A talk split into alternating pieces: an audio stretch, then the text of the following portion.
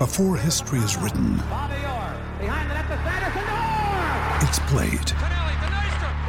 Before it's frozen in time, it's fought one shift at a time. Before it's etched in silver, it's carved in ice. What happens next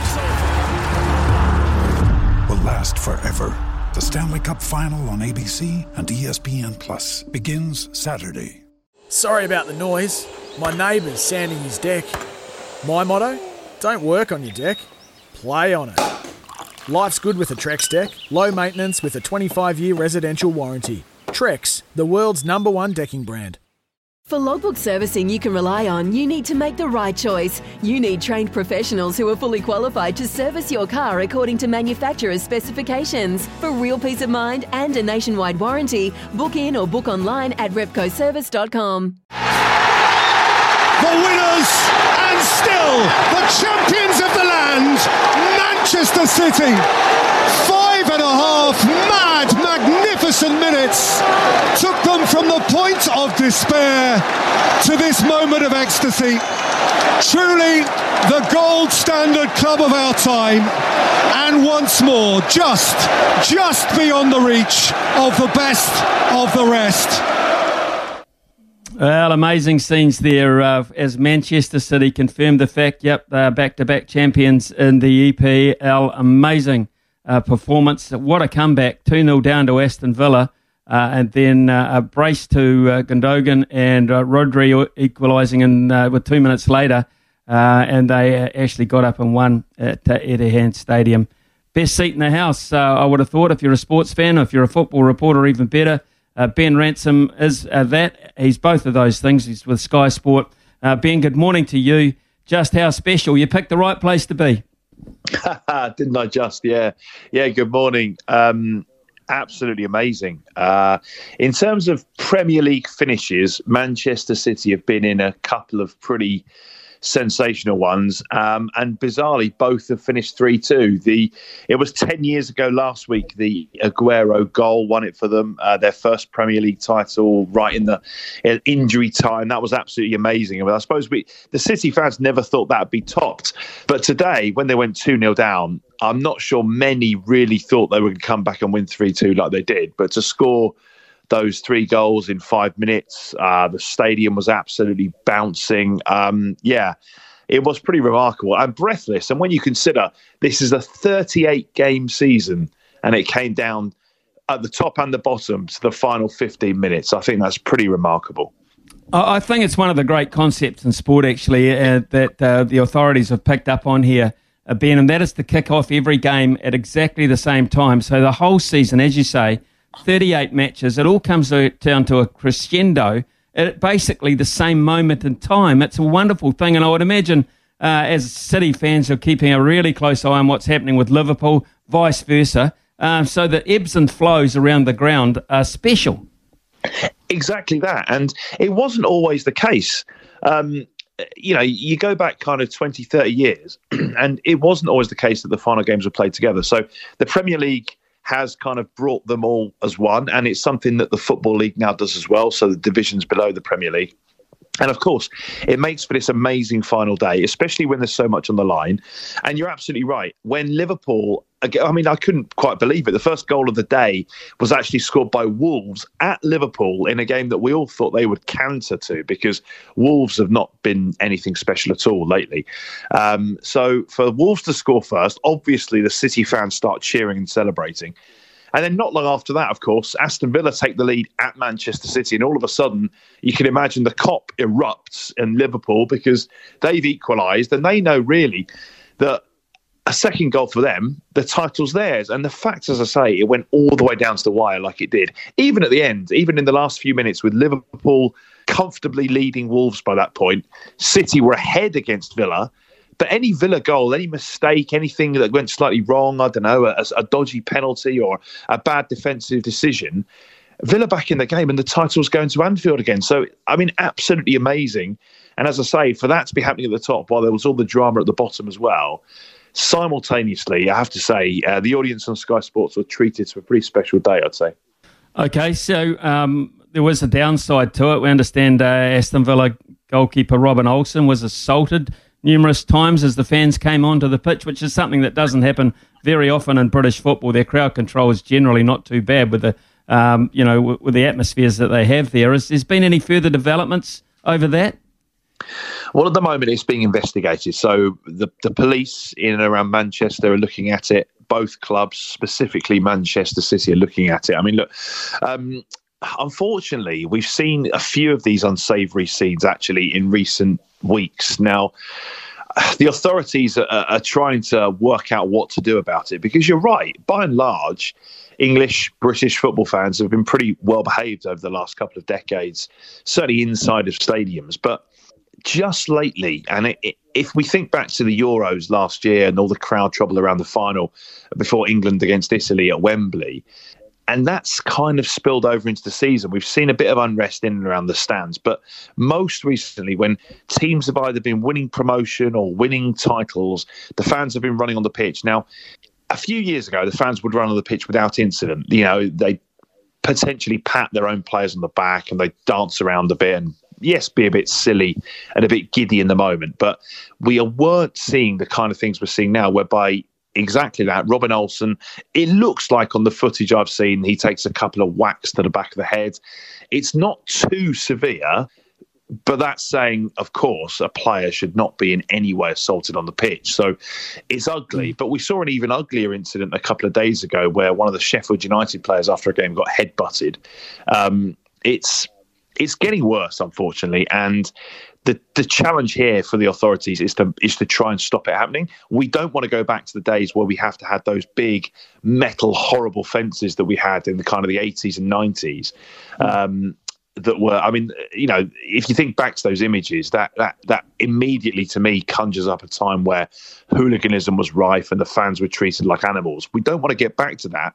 But then with that goes a trust that the fans can behave themselves. And unfortunately, there is this minority, and it's only a few, but they are making a, a you know they're making a, a, bit of a statement at the moment, and unfortunately, it's headlines for the wrong reasons. We can't uh, we can't really not. Uh, mention Liverpool here because it wasn't that long ago, Ben. I think what two and a half months ago we were thinking, well, it's all over and done with. Manchester City's lead was 14 points in January. 14 points. Uh, Liverpool's uh, threat to them in the latter part of the season has been quite outstanding in a real watershed season for them as it goes anyway. Absolutely. I mean, Liverpool have had an amazing season. The fact that they came so close to winning the quadruple I mean, that would have pretty much completed football. You might have had to just stop the sport, to be honest, because that is unheard of. Yes, seen teams do trebles before, but and they're rare enough. Um, but the quadruple would have been something absolutely remarkable. Now, the fact they've won both domestic cup competitions is, is testament to what this team's done because I think their last defeat was actually um, they haven't lost the game Liverpool this calendar year pretty much in the Premier League. That's how good they've been. They've been relentless, keeping the pressure on Manchester City. You're right; they've clawed back well, effectively 13 of the 14 points they were behind. And the title race this has been most similar to, I guess, is the one a few years back, 2018 19, when the same thing happened in terms of Liverpool and Man City were separated by a point in the end, but they were again relentless at the end of the season. But that season was different because Liverpool were the ones that set the early pace in the early part of the season. Man City was seven points behind at one stage. They they beat them at the Etihad in that season, and then they clawed the gap back, and then they eh, ultimately overhauled them. This was different. City, as you say, had that huge cushion, and Liverpool had just pegged them back and back and back and back. All the while succeeding in the cup competitions, winning the domestic couple of cups they've won, and getting to the Champions League final. So, I mean, they've had an unbelievable season. So, twofold, really. I think absolute credit to Liverpool, who may well get a treble. They may win the Champions League, which, of course, is one of the most prestigious trophies in the whole of the world. And yet, also credit to Manchester City, who remarkably have held off what is an absolutely incredible team. And they've done that four of the last five seasons now, which is, again, an amazing achievement because the quality of these two teams at the same time is something we've perhaps never seen in the Premier League before. Let's look at uh, playoff for fourth, because of course that's so significant financially uh, in terms of access to around uh, other competitions in Europe. And two massive wins this morning: Tottenham uh, five 0 over Norwich, Arsenal five one over Everton. So Spurs uh, leapfrog Arsenal in the last week. Yeah, uh, that game in the North London derby when Spurs beat Arsenal was absolutely uh, crucial in this race because Arsenal had it in their own hands a few weeks ago, and they've been playing some pretty good football. Again, Arsenal have come on this year under Mikel Arteta.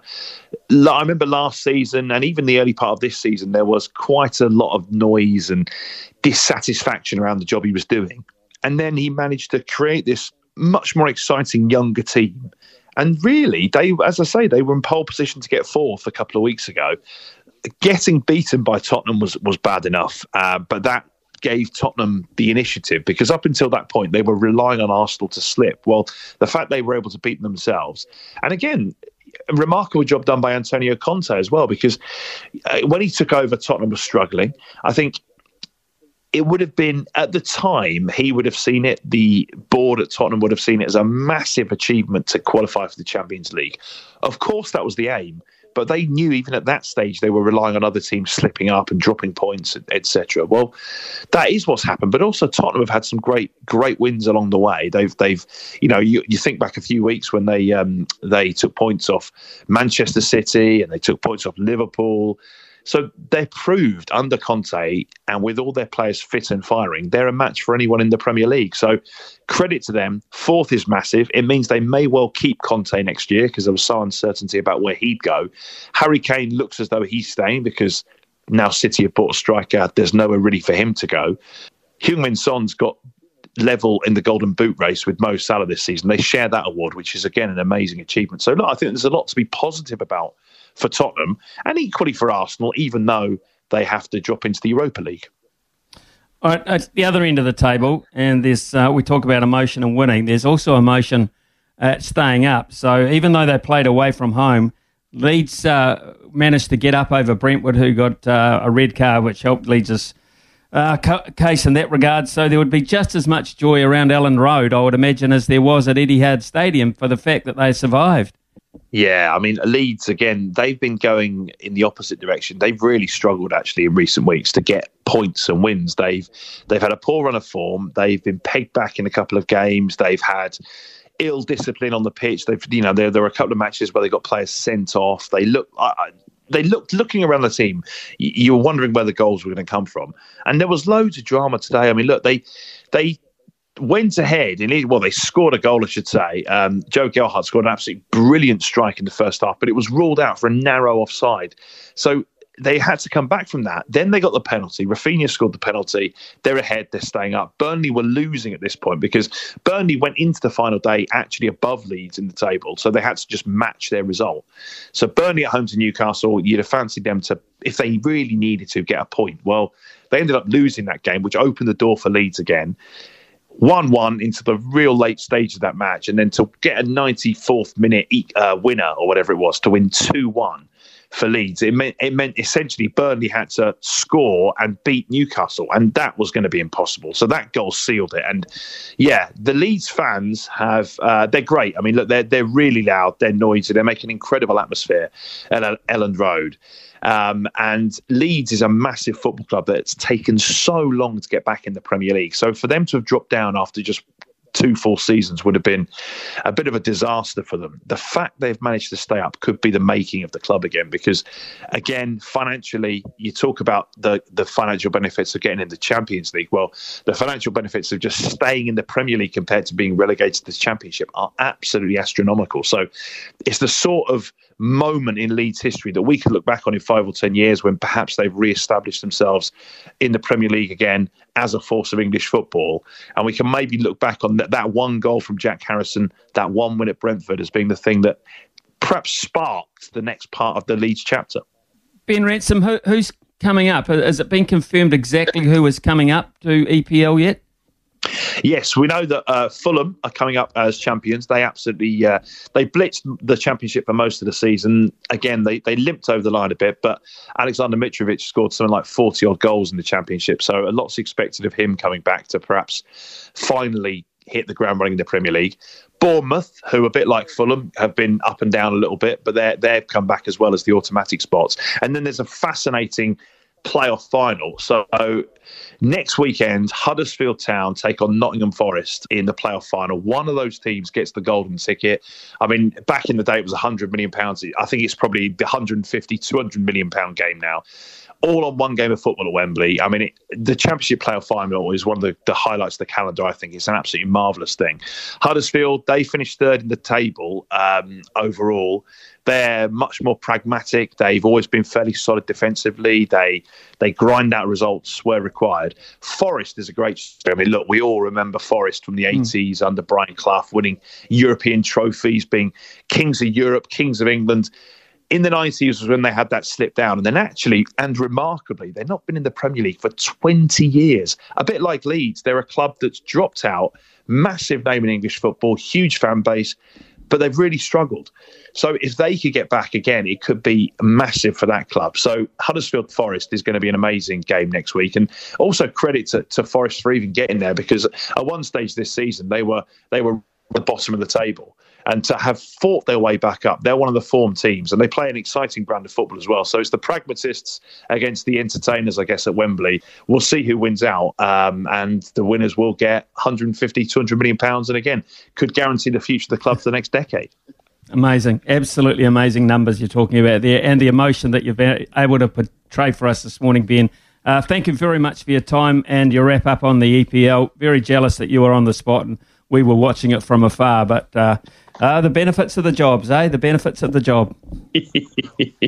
exactly, exactly that. Honestly, a great occasion, a fitting end to what's been a great season. Roll on a month off, roll on a bit of cricket, and then yeah, it all starts again pretty soon, doesn't it? Because the World Cup in the winter means everything gets shuffled forward a little bit. So it won't be long, I'm sure, before I'm on some sort of pre-season tour somewhere. But thank you very much for having me.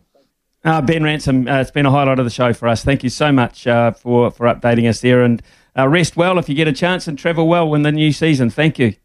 Thank you.